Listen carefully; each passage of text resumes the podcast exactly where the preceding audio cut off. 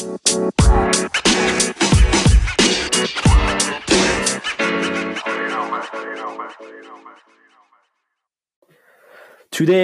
is Wednesday, April 29th, 2020, and welcome everyone to the second episode of the Sports Talk Podcast. I'm your host, Adam Zucala, and I, I want to start this episode off first by just saying this. I didn't know I'm with a new mic today because the mic from the last episode was really buggy and, and was messing up. Like the, the intro part, it didn't even, it, it's just fuzzy the whole way through. And I, I'm very sorry for that, y'all. Uh, I, I, I, I swear I tested the the the the recording and it sounded fine, but then I just heard it like last night and I was like, oh jeez. And then I was just actually testing that mic. I was doing the test, which I usually do before, and it doesn't want to work. So I'm with a other headset and mic I got on today. So uh, we're gonna go with that. But anyways, so welcome to episode two of the podcast. Uh, I'll, I'll I guess I'll say what I was what I was saying in that intro for the last episode, uh, which is basically just uh, this is a podcast where uh, we're uh, going to look at a wide range of sports, mostly the main uh, the the main five here in North America. But I might have to go out. I might I might go out to say Europe or even the lesser known leagues, and we'll we'll go through that there. Um, and what else? I think I mentioned the fact that we have three main uh, main topic and then three subtopics, and we'll discuss those. Um, and I plan to have these episodes just over an hour, or just uh, like just an over out uh, over under of of an hour, uh, which which I hope happens today. So today, uh, our main topic is NHL and hockey news. We got uh, we got a bit more news from the NHL um, over the past few days, and we're going to talk about that.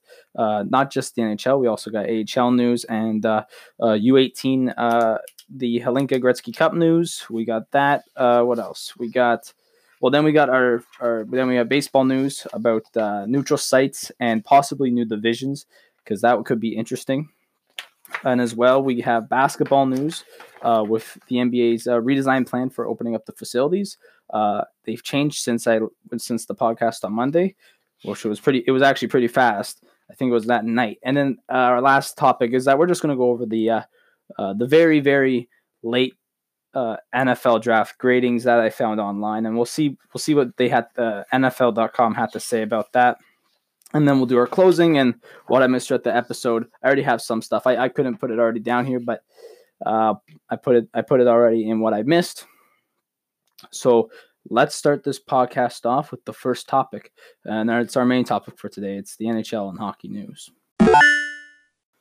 All right, so let's get right into it here. Our main topic for today, like I just said, is the NHL uh, and hockey news we got out there. So, uh, in accordance with the NBA uh, releasing news about that, uh, that uh, themselves opening up their practice facilities, uh, the NHL stated um, that they're also they're not set on doing that. they have no planned date. I picked up a few a few couple of quotes here. Uh, this is from Deputy Commissioner Bill Daly. He said this on Monday. He said the league is still determining whether if we if if it will wait until it's safe and permissible for all 31 teams to start holding small group workouts before triggering its next uh, phase of return to play protocol, or if it will allow clubs to reopen practice facilities in waves. And that's what he said. I I I really think if anything teams open up their practice facilities altogether. And this is the same thing with the NBA. Uh, I, I would like to go on and say it's n- not fair play because some teams will be able to get back into shape faster than other teams, or they'll have more time to. Uh, and as well, I like even like there's people still back in Europe right? There's still players back in Europe, and I and I and I do believe that that would just be tough, right? Because you're just waiting until your team gets the set go, and you're watching, say, all your buddies, uh, their teams are coming back to play or going back to workout, um, and you're just sitting there like, what's going to happen? I what's going to happen for me? I think that the best option is to wait till everyone's ready, like he says here. Uh, and then it would just all be even at the same time. So they also say here that uh, that multiple teams have actually also circled May 15th as a potential start for small group uh, skates in their facilities. Uh, so that that could be huge. you know, May 15th. Um, and I even actually have a, a small little uh, timeline of here of what could go on uh, for the next few months. Um, so from May 15th, they're planning from May 15th to 31st. If everything goes well and, and if they ease off the restrictions, uh, May 15th to the 30, 31st will be informal small group skates. So I don't know how big those groups would be, maybe five people with maybe a coach uh, four people with a coach, and they'll just do their own little skating, and maybe goalies will have their little. Uh, the, goalies will have uh, skates as well. You know, practicing on their uh, um, their skills to kind of uh, sharpen up their skills uh, would be the better way to say it. And then from June 1st to 30th will be training camps and exhibition play. So it'll be kind of like just a normal training camp, and then you'll actually uh, get on uh, with maybe a little preseason per se, like they usually do at the at the start of the year in September. Which I mean, uh, the uh, training camps, yes, you you'd have to have that because players are going to be out of shape than usual because they're not. It's not their normal routine, and they're not doing what they usually do. Uh, you know, off the ice, uh, even on the ice, right? They have not been on the ice, so they've hadn't been able to be on the ice. So I think that the training camps make sense. The exhibition play, I don't know what they're planning for that. Uh, if it's one game, two games, three games, I I I i think the best option for that is two to three games. Uh, I wouldn't. I, I, if they play more than three, I'd be surprised. Because you know the first game's like okay, let's get back into let's get back in the game mode, and the second one's like let's bring up the, t- the intensity, and by the third game you should have uh, full game intensity. Uh, intensity, sorry. So I think I think that's the best option uh, for exhibition play, if anything. And then they say from July 1st to September 30th, so near, so that's July, August, and then full September will be the completion of the remaining 189 regular season games in those centralized locations, which we discussed in last podcast. Uh, followed by the Stanley Cup playoffs, and with the offseason in that too, which will be free agency and the arbitration uh, period and all that. Uh, those centralized locations, uh, we're actually going to get to one of them actually later when we discuss about the Hlinka Gretzky Cup. But I mean, we talk about Toronto and Columbus, and I mean, that's three months you're going to be away from your well most people will be far away from their families i mean they already say the european players they already do that and, but i mean at least in the normal nhl season you get to go home for some from for some periods of time and see your family but that'll be three months away from your actual family unless they somehow allow them to come uh, which i'd be surprised but yeah. So no, but hey, uh, I've at least at least we're getting somewhere with this. Uh, you know, the NHL could literally just come out and say we're not playing the rest of the year, we're done. At least they're giving us a timeline of what they think could happen, uh, which then leads to actually mid-November they'll actually start training camps for the 2020-2021 season, uh, which will then lead to a uh, mid to late December uh, st- uh, starting of the regular season for that year. If the if this goes through and they start in December, this would probably mean there won't be an All Star game next year, which I think is in. Oh shoot, I forget where it is. I'll have to look that up. Uh, no, no All Star game for next year. No bye weeks, so there won't be like a week for a team, like five plus days for a team to stay off. There won't be that, uh, and the games will be more condensed. So we're talking about here. Maybe there'll be more back to backs than usual. There will be more. Uh, like I'm saying, I don't think a team will have a longer break than maybe two days. Uh, so you'll probably play a game. Your longest break will be a game, two days, and back to a game. That's it. You won't have a week or three days, even, I don't think. And this would also mean the playoffs would finish in early July, which will kind of balance it out for next year's for the year after that. So they'll be able to probably play into the next year at an at an earlier time than mid to late December. So that's what we have. I mean, like I said, this is big. At least uh, the league is making an attempt to, sh- to tell people this is what our plan is. This is what we're going for here. Um, you know, they they circled May fifteenth. Uh, we see European countries now. It's not now obviously it's across the pond, as they might say.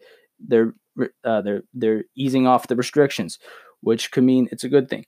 You know, look at if you look at a place like Italy, they they went the COVID nineteen was huge there. Like they, everyone was getting uh, was getting uh, getting it and everything, and and they had it for at least two to three months. We've been off now here since March, so that's about well, it was about midway through March, right? It was about March break time for all the kids in school here in Ontario. Uh, so it was about the third week, second week, third week of March. So we were halfway, and now we're done. We're about to be finished April. Uh, on Friday, we're going into May. So there's about a month and a half. So, like they're saying, two to three months. April, May 15th is what the midway through May, right? So you're they're planning on the two months, and we're going to ease off the restrictions. Obviously, Ontario came out with a. Uh, I know Ontario here came out with the uh, uh, the phase plan, uh, the the plan, like the three phase plan, uh, which which we could see sometime soon. We don't know when, but uh, they're saying there at least there at least be the easing off the, those restrictions in both the U.S. and Canada uh, around May fifteenth. Now, this means that they're they're probably not going to say, uh, you know, they're not going to say we're going to be fine. Everyone's going to be okay. This virus is over by May fifteenth. That, that that's not that's not at all true. Uh, it's just basically going to mean we're going to be allowed to be around their teammates. Going to be around, you know, it's just it's just a it's just a uh, you know it's not going to be fully over with this coronavirus, but there'll at least be stuff happening. Uh, is the best way to put it, I guess. So that's all I got for that. Now let's move on to the next uh, the next news here is that the AHL is likely that it's going to cancel the season. So it's not like the NHL, which they're saying we got this timeline here. Apparently, the uh, a person uh, with direct knowledge of discussion, they they told about this topic. They told the Associated Press that it's quite likely the uh, AHL will cancel the remainder of their season because of this COVID nineteen pandemic. Uh, the person spoke to the Association uh, Associated Press on Monday uh, about it, and and then the Associated Press talked to the AHL, and they responded by saying there is nothing imminent in terms of calling off the remainder of the season. But last week, even uh, AHL president and CEO David Andrews said the league was pivoting to to the 2020-2021 season, while adding nothing was official regarding the status of the season. So, I mean, I I thought that this is how all the leagues were going to go once they said we're canceling the season. Um, because well, this is back in March, right? We didn't know how bad this was going to really be, but I could I could see them ending the year it's kind of sad because uh, as me being a Sens fan, uh, I always like seeing uh, how good our uh, affiliate team is, which is the Belleville Senators. I actually got the chance to go watch them play over uh, Christmas holidays, uh, and they were a fantastic team. And they were top spot in the East Division, I think.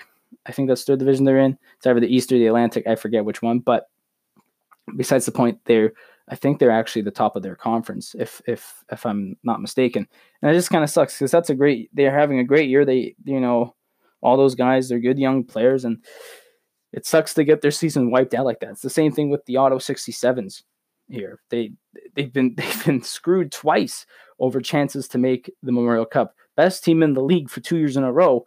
Uh, but yet the finals last year in the OHL finals, uh, Mikey DiPietro, their star goalie, gets injured and then the team just loses all its all its momentum. Then this year, best team in the league, best team in the country again, and then just just nothing was wrong with them. It's just the, the world just has these things, and it it sucks.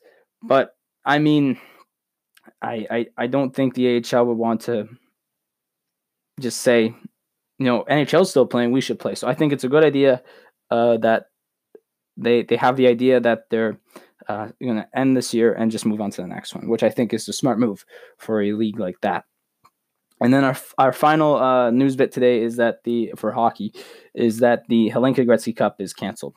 Uh, this tournament is I think U18 players uh, that come from all around the world. It's kind of like a World Juniors kind of, uh, but this year so it's usually hosted in uh, in Europe, uh, but I, I think two years ago, and now this year it was held in Edmonton, and it was also going to be held in uh, uh, Red Deer too this year. Uh, it was scheduled for August third to eighth. Uh, yeah, so it holds under eighteen talent, and this is what Tom Renney said. Uh, who is the the heck? Who is the president and chief operating officer? Uh, oh, this is what him and Chief Operating Officer Scott Smith said in the statement. They said, the health and uh, safety of players, staff, officials, fans, uh, family, volunteers, and the general public are the utmost importance to Hockey Canada. And although it was a difficult decision to make, we believe it is the best interest of everyone involved given the uncertainty at this time. Uh, so, I mean, once again, right move to make. Uh, you don't want to you don't want to allow these kids who are 18 years old, under 18, sorry, uh, come to Canada. Who is kind of it's not the, we're not the epicenter right now, but we do have a lot of cases, and we don't want to make these kids uh, come here. And I know it's still August and all this and all that, but you never know, right? This how this thing's gonna work. Um, and who knows? By August, we could still be kind of in, say, maybe not a phase one, but maybe like a phase two so it's not everything's back to normal, right? So we'll see. Um, we'll see what happens there. But I think it's the right move that Hockey Canada made. And also, Frank Seravalli from TSN also uh, reported that this event was canceled. Uh, in part of uh, the Edmonton Oilers want to keep their arena available for the NHL's possible return this summer. So that being said, with that report uh, that Frank said, that could mean that Edmonton could be one of the top spots uh, for a neutral site. So we already had the idea that Toronto would be a good one, and I think Toronto will be probably the one for the Atlantic Division. Uh, we had Columbus talked about uh, on our last podcast, but now Edmonton. I have been to Rogers Place, not for a game. I was just there over the over June a few years ago, and I remember being around that area they have it's, it's a beautiful stadium. First of all, it's a beautiful rink, uh, beautiful arena, uh, and they do. I do think they have the best. I do think the amenities around there are pretty good. Uh, I mean, they got some nice. Uh, I think there's a nice apartment building that's being built around that area. So I don't know if it's done now. It's been a few years, so it's probably maybe it might be done now. I don't know, but uh, they got a nice building there, and I bet I, I'm for sure that there's a lot of hotels in the region because it's it's just outside of downtown. They also have some nice restaurants along the strip that the arena's on.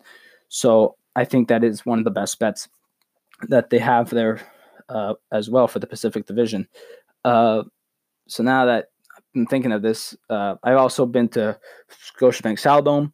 They will not host anything. Uh, I'm going to tell you this: the Saddledome is not even close to any hotels. I don't. I from what my what my memory states, uh, they're not close to any hotels. It's a rundown rink. it has no restaurants. Uh, well, like it's not nearby, but or it's not close by, but it's it's nearby. Like it would be about a five minute drive to get to a decent restaurant and a five star hotel. Is that bad? No, but is the best? Maybe not. Uh, that's what I think. I think honestly the the other best place now depends on how they're doing with it, but Staples Center could possibly be in the mix. Uh, you know they they have they you could already know you already know that there's stuff around there. I've never been down there or around there, or, but I bet I bet there's probably a good a good chance that they could be in the mix as well. So that's all I have for the hockey news. So uh, when we come back from this little break, I'll be heading off into the world of baseball and see their latest news. We'll be right back.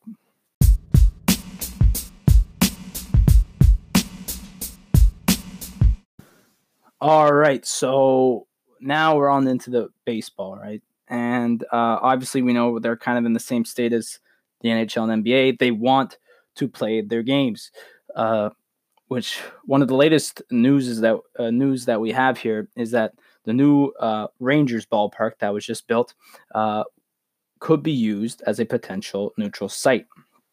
Um, uh, Jon Daniels, who's a part of the Rangers organization, said, depending on a variety of other factors, it makes a lot of sense for this stadium to be uh, picked. He said, just given the nature of the market, the proximity of a lot of facilities, the quality of the franchise or facilities, sorry, the quality of not just the baseball facilities, but the hotels in the area and other things that you'd need. So, if you guys don't know, this is, uh, I think it's Globe Life Field. I think it's called. I don't, I forget the name of it, but uh, I, I, I do think that it, it's a brand new stadium. It's got a it's got a roof on it, so you can play indoors. Uh,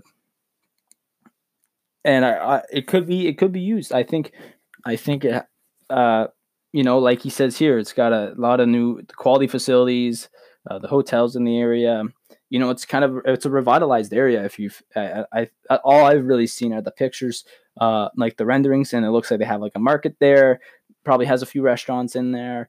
So I, I think I think it'd be I think it'd be fine place to put it. They've also mentioned here talking about uh, Arizona being used, and as well as uh, the possibility of using the Rangers Double A uh, stadium in in Frisco, uh, and as well as maybe using the TCU stadium and their facilities in that area.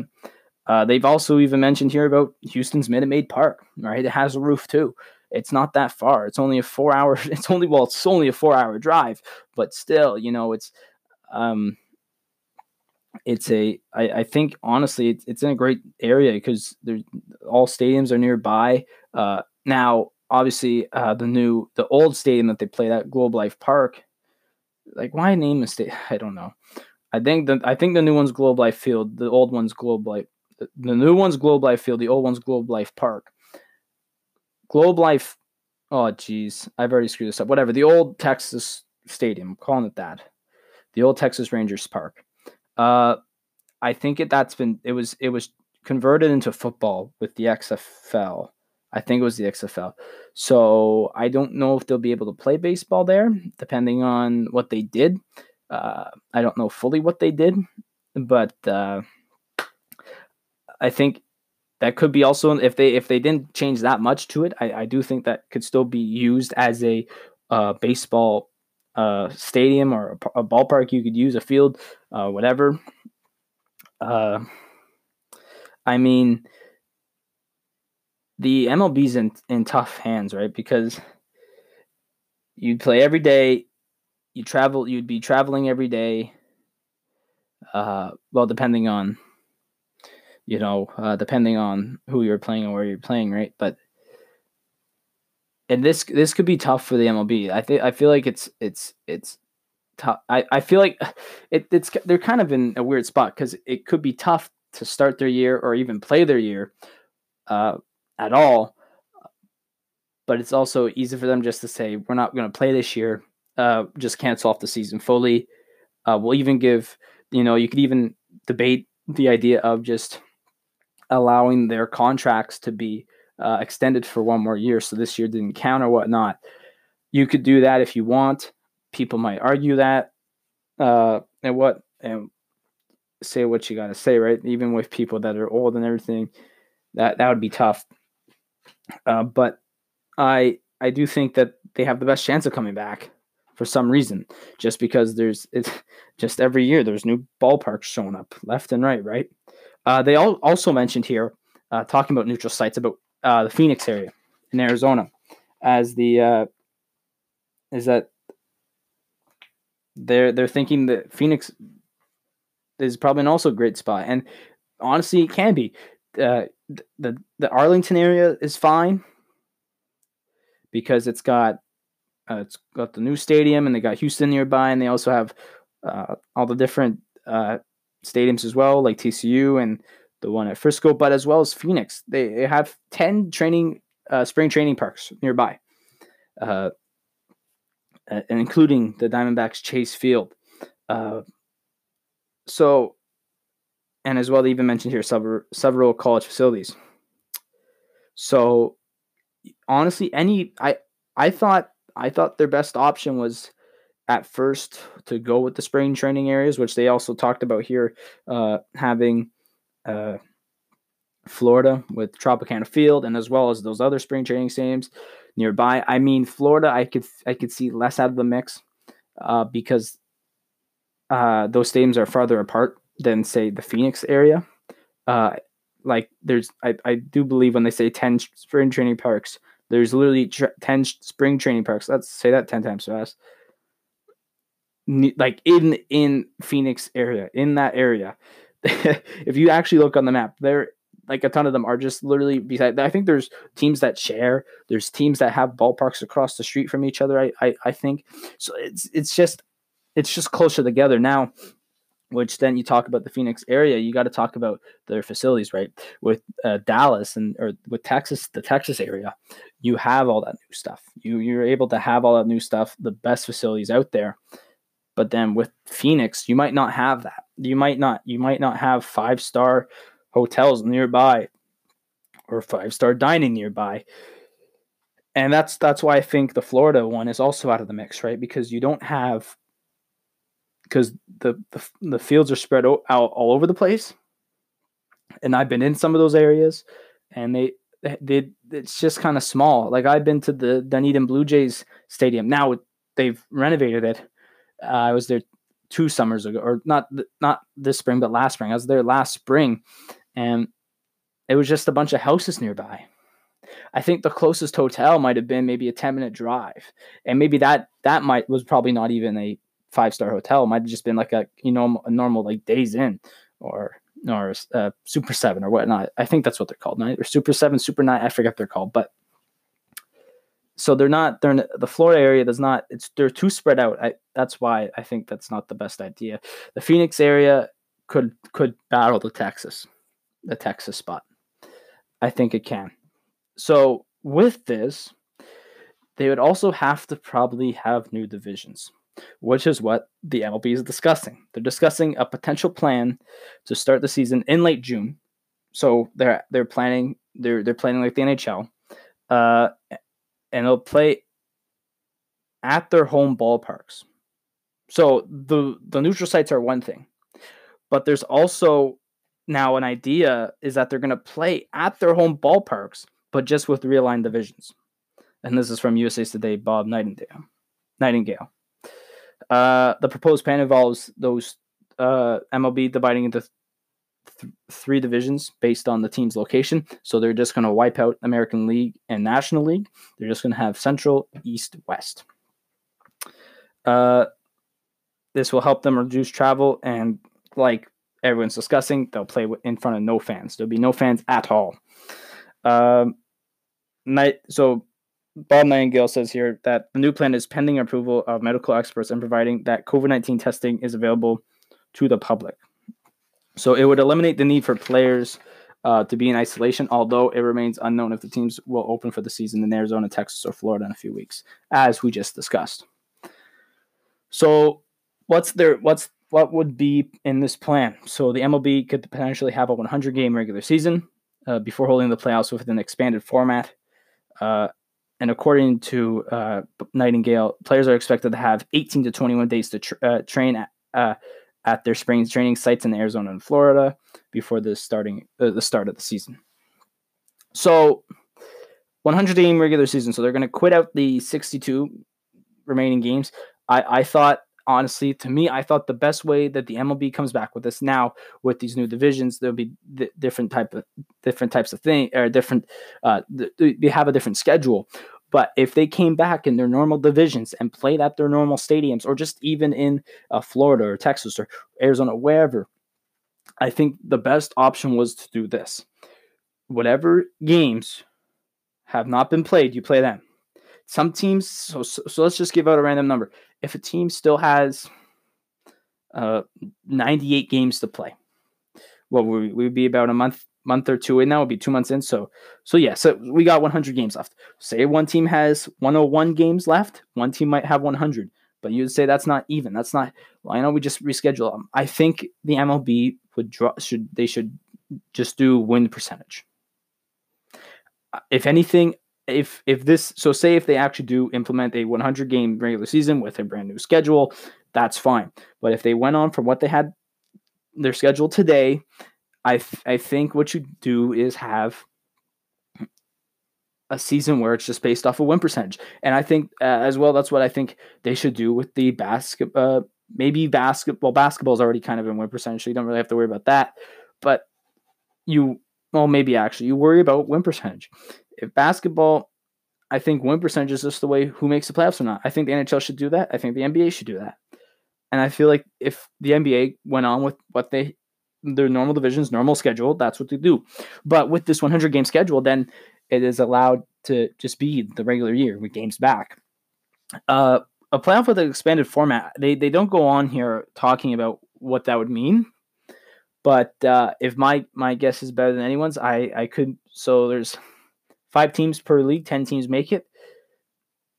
I could see him. Uh, I don't I don't know what they could do honestly. Uh, there's ten teams in each division. I could see them doing. Uh, I don't know, right? Because you have to have an even number with three divisions. So, yeah, no, you y'all can tell me. Y'all can tell me what you guys think. Um, I'll, I'll even look into that for the Friday live stream or not live stream. Jeez, the Friday podcast even. Uh, so you're probably asking, what are these divisions?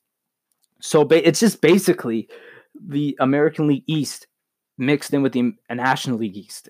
That's it. So if that's the best, if so, if you if you don't understand that, it, that's what it is. In the East, you have Baltimore, Boston, Miami, both New York teams, so that would be good games. Philadelphia, Pittsburgh, Tampa Bay, Toronto, and Washington. Those will that will be the East. The West will hold Arizona, Colorado, Los Angeles, both teams, uh, Houston, Oakland, San Diego, San Francisco, Seattle, and Texas. And the Central will hold, hold Atlanta, Chicago, both both both Chicago teams, Cincinnati, Cleveland, uh, Detroit, Kansas City, St. Louis, Milwaukee, and Minnesota. Oh my God! I now I'm thinking about what would be that. What would be the toughest division? I mean, you could ar- ar- already make the case for the East because you got the Yankees and the World Series winning Nationals and the Phillies in there, and you got Tampa Bay who's on the rise. New York uh, has some power too in there. Red Sox, they're in that they're in that gray zone, right? Uh, honestly, you can make any case for you know because the West has well the Dodgers, and now I'm realizing that the West sucks. Holy cow! like like the Padres can make some noise. Uh, Seattle could if they pull their pants up. Colorado if they do pull their pants up. Texas can. Houston can if they don't be banging their trash cans. Uh, I mean, the Central you got the Braves, the Cubs, the White Sox can probably do some thunder this year. The Reds can probably do some thunder this year. Cleveland uh, depends on how they play. You know, you got St. Louis in there. Milwaukee got them got some power. I think the East or the Central are probably the toughest. Uh, but yeah, so that's what they're that's what they're planning, and so it'll be basically so you won't be seeing actually say Toronto. They won't be playing Oakland, uh, which they usually would do in a year. They you won't see you know the Dodgers taking on uh, the Cubs. That won't happen. You'll be seeing Balt. You would see maybe Miami taking on Toronto. You'll see Washington taking on Toronto. Tampa Bay will be playing Pittsburgh you'll just be seeing the, the teams play in their divisions. There will not be uh, they will there will not be cross divisions. I don't think there would be. I as like they said they talked about um, travel and everything. I don't think they'll be happening in this 100. So you're going to be playing 100 games against nine other teams. It's going to be a brawl. I'll tell you that much and I, I think I'm ex- I'm excited for this. If this goes through, I'd be excited. Uh, I, I think anyone would be just just uh, be excited to watch any sports. You know, like the draft, the NFL draft last week got the best ratings in a while. I think that makes sense because no one can watch live sports right now. So if this happens, I think baseball viewership will probably go up as well. So that's your call to make about if you like this or not. I think I do. So that's all I got for baseball. We come back. We got a little bit of news of basketball, and then we'll finish off with some uh, the the uh, geez, football draft grades. So we'll be right back.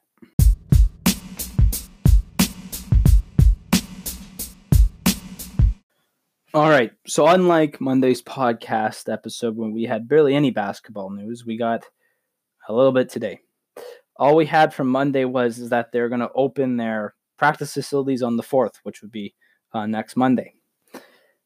That's not the case anymore. They've actually pushed it back uh, for May 8th because they want to make sure they have everything right. And I think a lot of you can agree on that. They need to, if they're going to do this, they got to do it right, man, because uh, there's a lot of reputa- reputation on a lot of these leagues. And if something goes wrong, they're screwed. Uh, but even they say the NBA said that the May eighth date is far from firm. They said, uh, warning they've been they've been warning teams that uh, it may push a back timing if uh, developments warrant. So they're going to be talking with probably a lot of uh, governments and everything. Uh, they say they're saying the league is planning on giving teams the option of opening facilities as early as Friday. I'm I'm probably going to say next Friday. Uh, although they they do believe they need more time.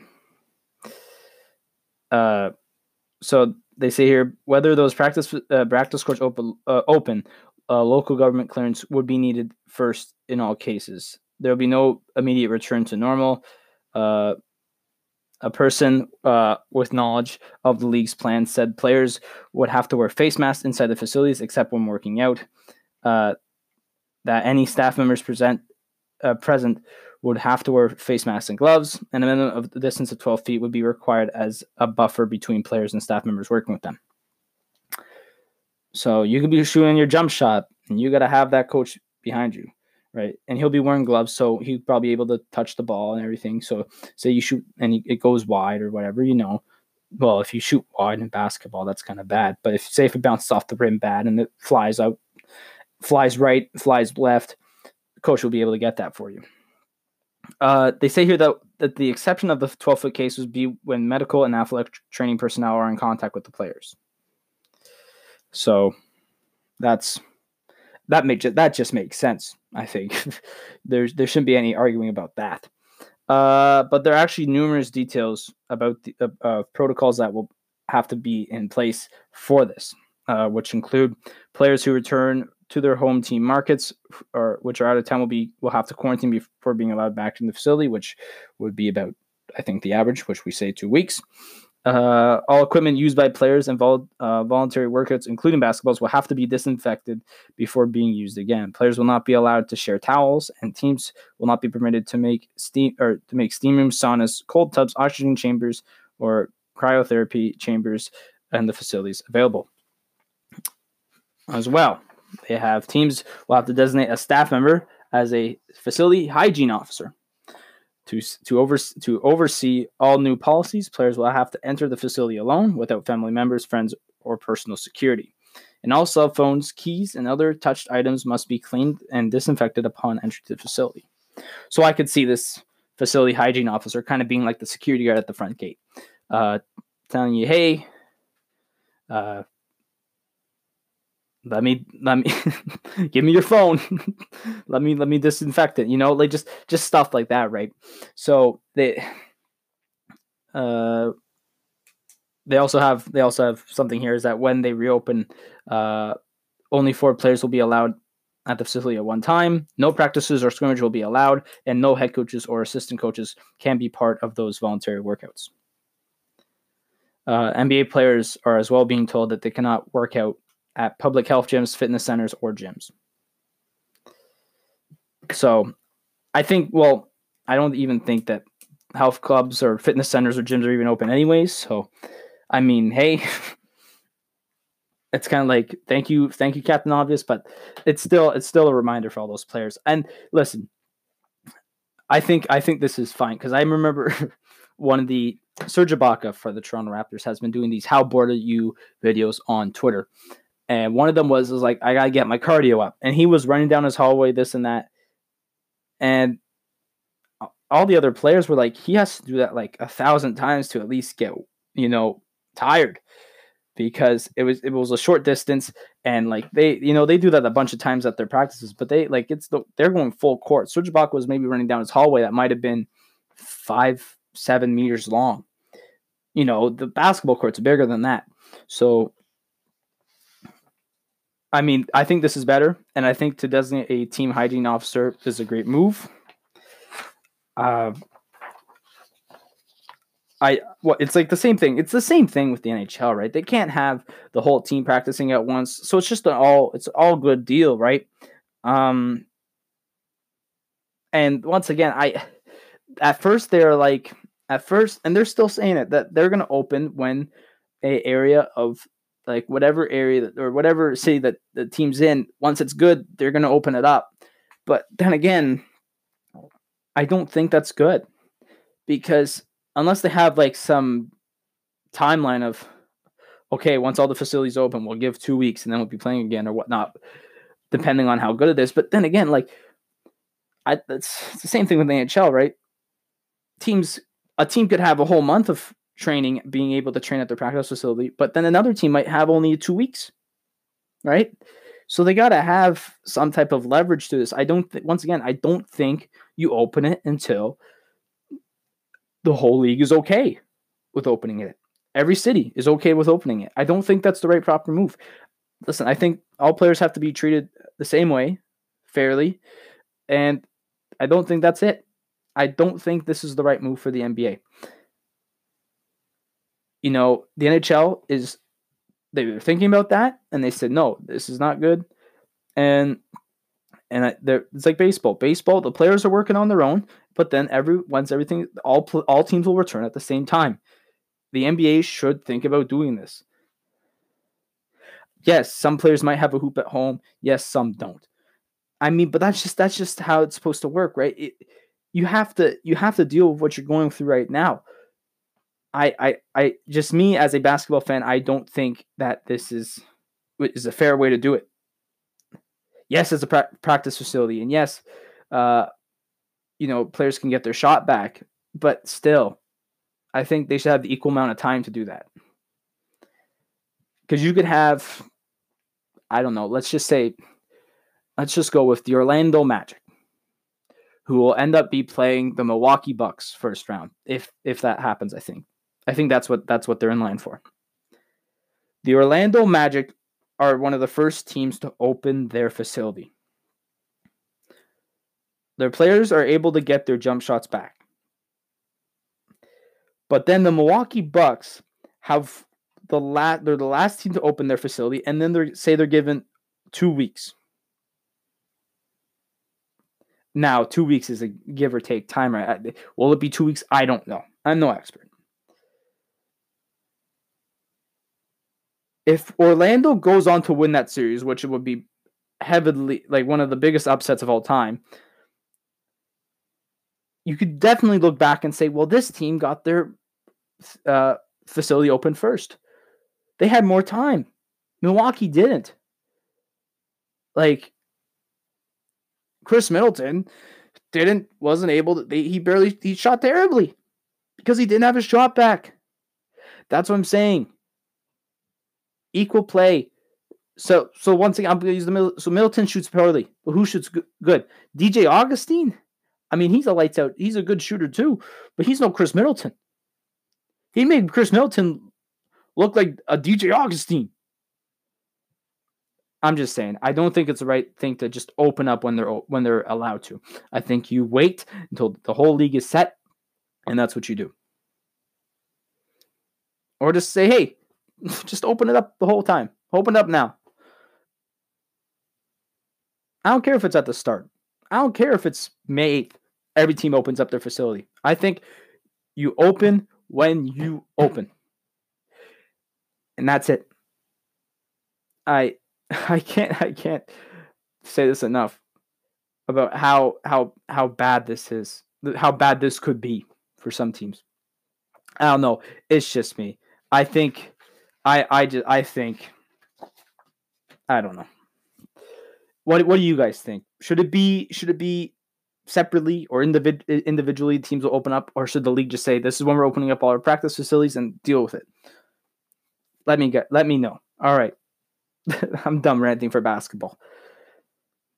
Our last topic of the day when we come back will be about the nfl draft grades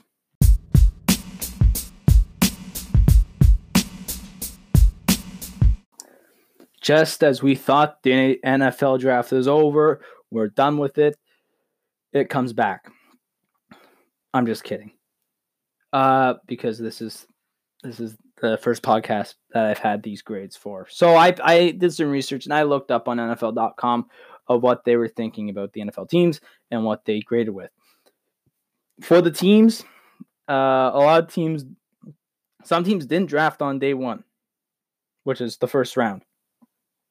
So for those teams that didn't, I'll just kind of say their overall grade for the teams that did, I'll say both, and if I agree or not. All right. So, first of all, you got uh, this is alphabetical order. I hope I got them in alphabetical order because the, the, the printer had this weird thing and the papers were flying everywhere. The Arizona Cardinals. Uh, their day one was a A, uh, and their overall was was an A as well. Um, basically, their day one was they ha- they got Isaiah Simmons, right? That was their that was their pick, so that's how they get an A. That's basically what they did. Day two was an A plus because A they got Josh Jones, who like I ranted in last last time was supposed to go twentieth. They got him at 70, 72. I move on. The Falcons had a B plus day one. They picked AJ Terrell at number 16. I wish I had my draft list from last uh last podcast. I did something with it. I don't know what I did.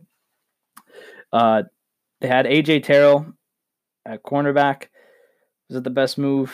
I can't remember. Their overall rating was a B plus. The Ravens got an A. They had straight A's throughout the entire draft with an overall grade of guess what? A. They had Patrick Queen in the first round. Uh, good pick. It's good, good linebacker pick. All right. Uh, any other? Nope. Next page. I have like I this this script today was 11 pages long. I think six of them were just all these draft rankings. The Bills straight A's as well. Uh, with uh, even though they did not draft on day one, they still gave him a day one grade A. Don't know what that means. Probably has something to do with their trade.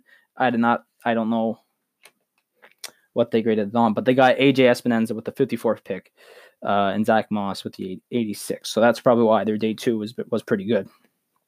Carolina Panthers uh, had Derrick Brown at number seven, uh, so that's why they got an A for day one. Uh, overall was the A minus. Uh, another uh, notable was uh, Yetur Gross Matos, who they took at number 38, which is one of the reasons why their day two was an A grade. Uh, the Bears did not have a first overall pick or first round, sorry, not day one pick. Overall rating was a B. Uh, notable draft pick was Cole Kmet at 43, uh, but their day two was a B plus. So that could be that could be uh, that could be uh, notable right there. Cincinnati Bengals had straight A's as well, with Joe Burrow at number one, Tee Higgins at number 33 uh, for day two. I thought, I'm surprised that they had day one at an A. Uh, you know, obviously, we knew that, that that's kind of like not a surprising thing, right? So I, I guess A is just kind of like, you know, you did good. Uh, and even with Tee Higgins, I thought Tee Higgins as a wide receiver, like I said in my, I think I did in my uh, my draft, my mock draft, my post draft mock draft. uh, Tee Higgins, I, I thought for a team that ne- might have needed him, should have gone for him first round. So I would say that maybe their day two, their second round pick. Now they don't have it by round, but their second round pick might be an A plus for myself. I, I would say so. Uh, the Browns. This is a weird thing where it went in between each page. Each page got straight A's. Uh, they got Jer- uh, Jedrick, Jedrick, Jedrick Wills at number 10, which is one of the reasons why their day one's an A. And any other notable picks? I don't think so. Cowboys, A. Straight A's. Now, I'm surprised this was they were given an A for day one. I think they deserve an A plus. Once again, they got CeeDee Lamb at number 17. I thought CeeDee Lamb should have gone at 12 or around that area. He was he's he's he's a way he's, I think he's a way better wide receiver and one of the best ones in the draft. Too far to drop for number 17. I I I swear they stole. That was a st- that was a steal for Dallas. I don't know how many times I need to say it. Is he better than some? Maybe, maybe not. But it was a steal for Dallas for maybe teams that needed a wide receiver, and especially uh, for the Raiders who took Ruggs, Ruggs the third. I think they did. Did they not? They could have got CeeDee Lamb. And I don't know why NFL.com gave Dallas's first round an A and not an A plus. I thought it was they deserved an A plus for that one. I I I mean I can't argue much. It's literally one grade lower, but still. Uh, and day two they got Trevon Diggs, and as well they well I think day three that's Neville Gallimore, the Canadian, like I mentioned last time. So I think they got. They, I think they deserve that overall grade of A. The Broncos finished with an A overall grade. Uh, a day one with uh, Jerry Jeudy at number fifteen. Uh, there's not much other notables, but I, I, I could agree with that. Jerry Jeudy I think, will be a good wide receiver for uh, Denver. The Detroit Lions had an A minus. They had an A day one with Jeff Okudah. Can't uh, agree more. I think that's he's a great player. Uh, and no really other notables. Really, I don't I don't think so. The Green Bay Packers. Now this is this one I think I saw. They gave an A minus for their first round. They drafted up to get Jordan Love a quarterback. Jordan Love has a potential. I I I could say no more about Jordan Love having a potential. But pick wise and what they need, that's bad. They sh- they should have taken a wide receiver. I think I I think I put given I gave I gave Green Bay Tee Higgins. I think I did. They drafted the quarterback when they have a good quarterback, and now there's news all over the place that I already I already went enough through this on my last podcast on my last episode, so I don't need to go more into it. But they gave them a A minus for round one. I'd give that a C, at least this at most a C, maybe even a C plus, which was their overall grade.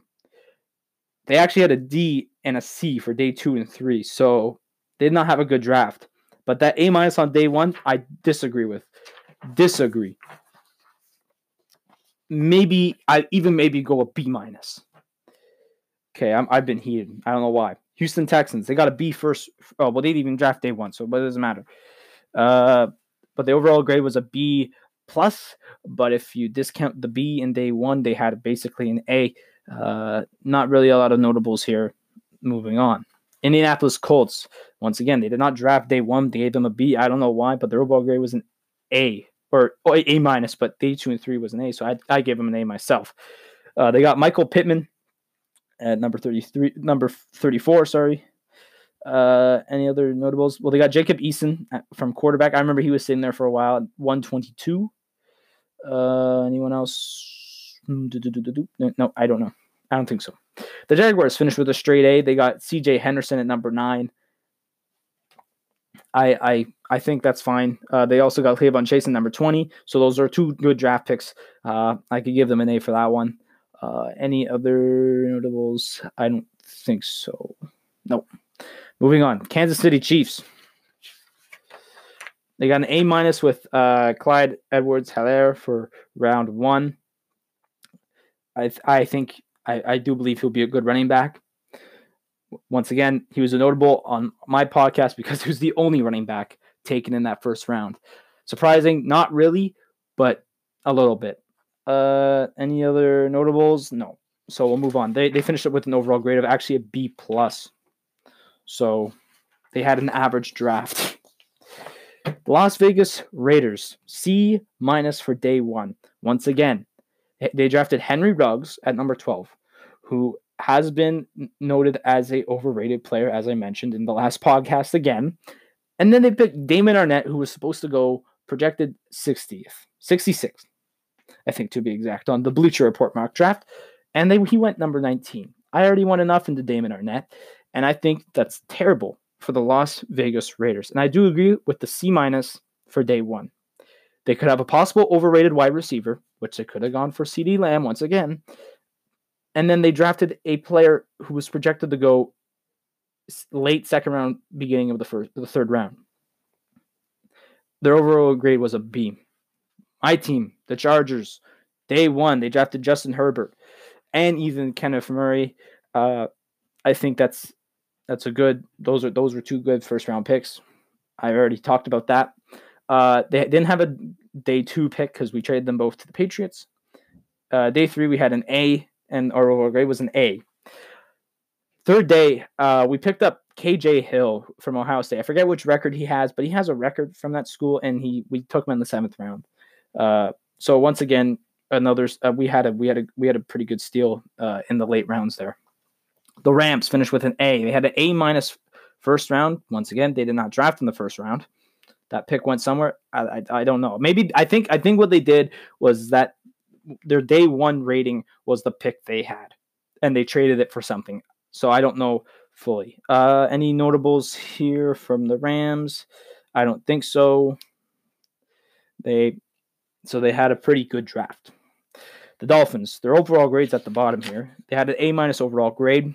Uh, they had an A day one with Tua, uh, Austin Jackson, and Noah In- In- oh, the Wi-Fi password. That's all you got to say. I mean, my buddy, I was talking to him actually last night. He said we had a pretty good draft. I'm not, I'm not too mad about it. I mean, like he, he was mad at the time because, uh, like he said, they picked the second best player from that category. Uh, but they had a good first round, but then they kind of fell off. They had a B day two and a B uh, day three. So we'll see what the Miami Dolphins do next year. Obviously, some of these players will not play next year, but you get my point. The Vikings finished with an A grade. They had an A day one, uh, A minus day two, and an A plus day three. So they got pretty good on day three. Uh, I don't see any notables that I I've read about or talked about. But their day one, they picked up Justin Jefferson, wide receiver. I, I thought that's a good pick there. And Jeff Gladney at number 31. Pretty uh, pretty good. And Ezra Cleveland, who was on my mock draft to go 32nd, they picked him at uh, 58, so that's pretty good too. Any other notables? No. Next. Patriots. They never had a dra- uh, pick in round one because they traded to the Chargers to get the Chargers. Then got Kenneth Murray. Uh, they had a B overall rating. They had a C plus day three. Probably because they put kick, uh, picked a kicker at 159. They took the first kicker in the draft, and they were talking about that a lot. That was that was really Justin a War Rohrwasser. They were talking about how that was a, a crazy pick there, but uh, uh, A plus day two. Now they were actually talking about Lenoir-Rhyne or when Kyle Dugger, sorry, from Lenoir-Rhyne, uh, Lenoir-Rhyne, who was a which is a D two school, and they're talking about how this is a make or break pick. So we'll see how that goes for them. The Saints only they only had four picks, but they they, they touched every day. So they had day one A minus, day two A minus, day three A. Overall grade was an A minus. They got Cesar Ruiz at number 24. Thought that was a pretty good pick. Zach Baun, uh, I think he was in there for a bit, number 74. So they got they got two pretty good picks, I think there. The Giants had a B day one, A minus day two, B plus day three, and an overall grade of B plus. They picked Andrew Thomas at number four, and then that was it. So I don't I could so we'll see what they do with Andrew Thomas because I I who did I pick to go? I think it was uh geez. I forget who I picked for them to go pick fourth. So maybe that that goes to show. I don't think Andrew Thomas was the best pick to go there. I, that's what that's what I thought. So we'll see how that works out for them. They got an A minus on day two. That's because they have Xavier McKinney. that was the only pick they had on day two. So I mean, that's all that's all you can really do. Uh, and that's that's all they had there. So we're gonna switch. Is this the final page? No, how many pages we got left? Two more pages. Oh Jesus. The Jets had an overall grade of A minus. Uh, they had an A day one, which consisted of the Mekhi Becton, number 11th pick. Uh, they had they ended up getting Denzel Mims at number 59 at day two, so that's pretty good. And I think that's all the notables I got there. So two good first picks for the Jets. Overall grade A minus. I could agree. The Eagles, they had a B first round with Jalen Reagor. I mean, Jalen Reagor, he's a wide receiver. They needed a wide receiver. Is he the best wide receiver that was available? No. I could agree with that. B. Day two, A minus. Jalen Hurts. I already talked enough about Jalen Hurts. Good draft pick. It's a good pick. But for what they need, for what they need, bad draft pick, right? I could see this pick being more of a uh, this day two B grade be more of a B plus, uh, based off of what they need and what they have, and also the player, the player's uh, potential. And Jalen Hurts and, and skill wise, right? Jalen Hurts makes that a B plus. For why they needed it, removes those marks. I'm just I'm just saying they they they didn't really need Jalen Hurts, but hey, playing for the future, good for them. Uh, Pittsburgh Steelers finished with an overall grade of an A minus. They never had a day one grade or well day one pick, but they got a B there apparently. They had an A minus day two, which consisted of the Canadian Chase Claypool number forty nine. Uh, so that goes to show that this kid might have a great potential here. So we'll see how that goes. And I don't think anyone other Any notables? The 49ers had a B uh, first round, which they got ja- uh, Javon Kinlaw, number 14. I think Kinlaw went like 20 something on my mock draft, so we'll see what goes on there. Uh, and they also had Brandon Aiyuk, wide receiver. I think he was projected to go around there, so there's nothing really arguable about that. And they had an overall B plus grade. Okay, final page now. Last four teams. Seattle had a B overall grade with a B plus first round when they took Jordyn Brooks. Nor I'm not I'm not going to discuss that there. They had a B plus day two and a C plus day three. No nobles. No, not a lot of nobles. Buccaneers had an A plus day one overall grade of B plus and a day two and day three grade of B. Uh, they take they picked uh, Tristan Wirfs at number thirteen, so they could take that there. That's that's their A.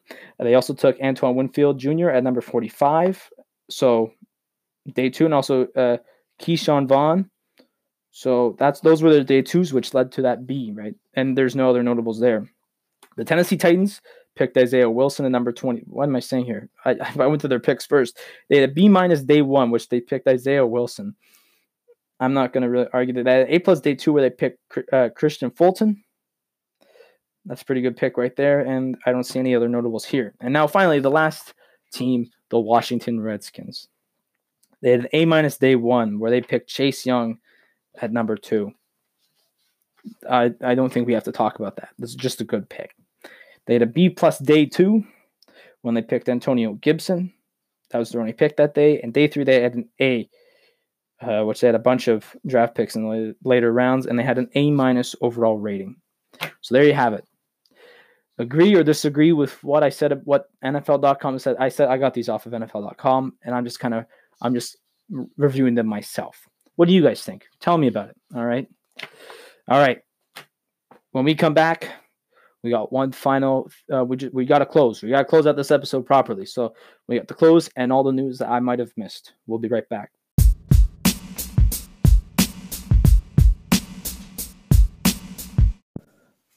All right, so we're now on our closing of episode two here of the Sports Talk podcast, and now let's let's let's go through the what I missed uh, section. Uh, let's start with uh, the one I, I I don't know a lot of information about. I saw a tweet earlier today. I tried to find it again just a second ago, could not find it.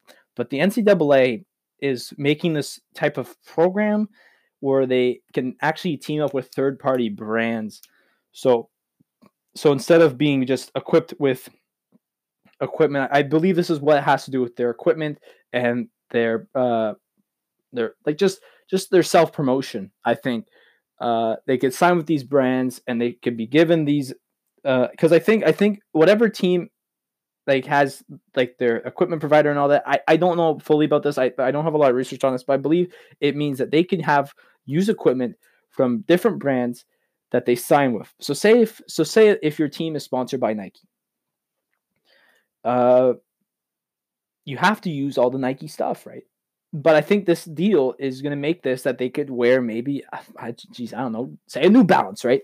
Uh, new, now, New Balance, I don't think is a third party provider, but you, you know what? I think I think that's what they're trying to get out here. They're going to be able to use third party uh, uh, equipment and all this stuff to, you know, I think it was. I, I have it down here as a player likeness program. I d- definitely do not think that's what it's called. I just kind of looked at it and said whatever, and uh, because I thought that that should be cool. So I'll I'll try and get more information on that if I remember for the next episode. Or ep- yeah, uh, and finally the NHL draft. Uh, they canceled the idea of going to Montreal for the draft and have it in person, like they they, they saw.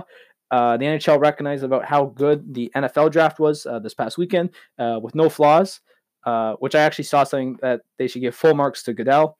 Uh, and also, Goodell actually volu- voluntarily dropped his wage down to zero dollars this week to, to save the NFL some money. So so just think about that, right? This guy drops his salary down to zero and then performs a a ace A plus draft.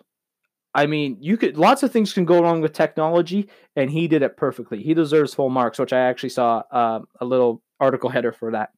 So with virtual draft in mind, that's what the NHL is going to do. We still do not know the date uh, for it. They're still kind of they're still trying to work the whole logistics out of it. Uh, hopefully by the Friday uh, podcast, we'll have something, or even by the Monday podcast, we'll have something. But they have said that that's what they're going to do. Uh, like I said, no dates.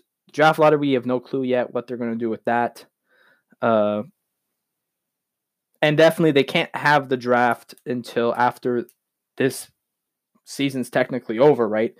Uh, based off of where teams finish.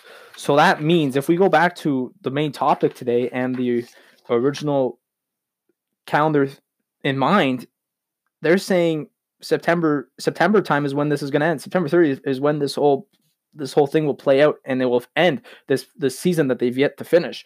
So we could be seeing this draft maybe early September, mid September, maybe even late August, right? So it all just depends on what we what we see the draft. So I'm saying if the draft lottery is going on, uh, and they also want to probably have it maybe within the playoffs, or I could see this draft lottery happening in June or even July when the when the playoffs start, or in the playoffs and the regular season kind of gets back going again. So that's that's why I think. I think draft lottery will happen within the time of June and first two weeks of July. The draft will then happen late August, early September, early September, early September, mid September. All right. And that's it. That is all I have for the Wednesday, April 29th edition of the Sports Talk podcast.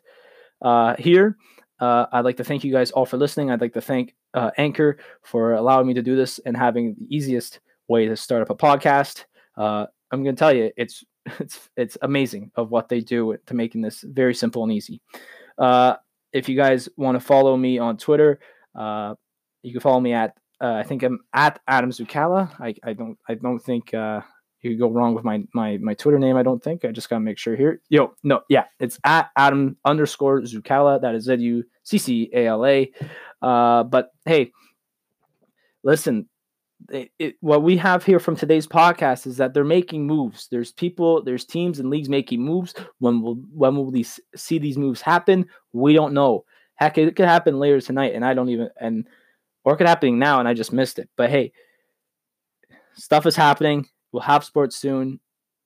Watch all those old broadcasts they're playing for us right now on the TV and everything. Enjoy yourself. I hope you guys stay safe, stay indoors, and have a good time. All right. Just don't do anything stupid. Thank you so much for listening again. Peace. See you on Friday.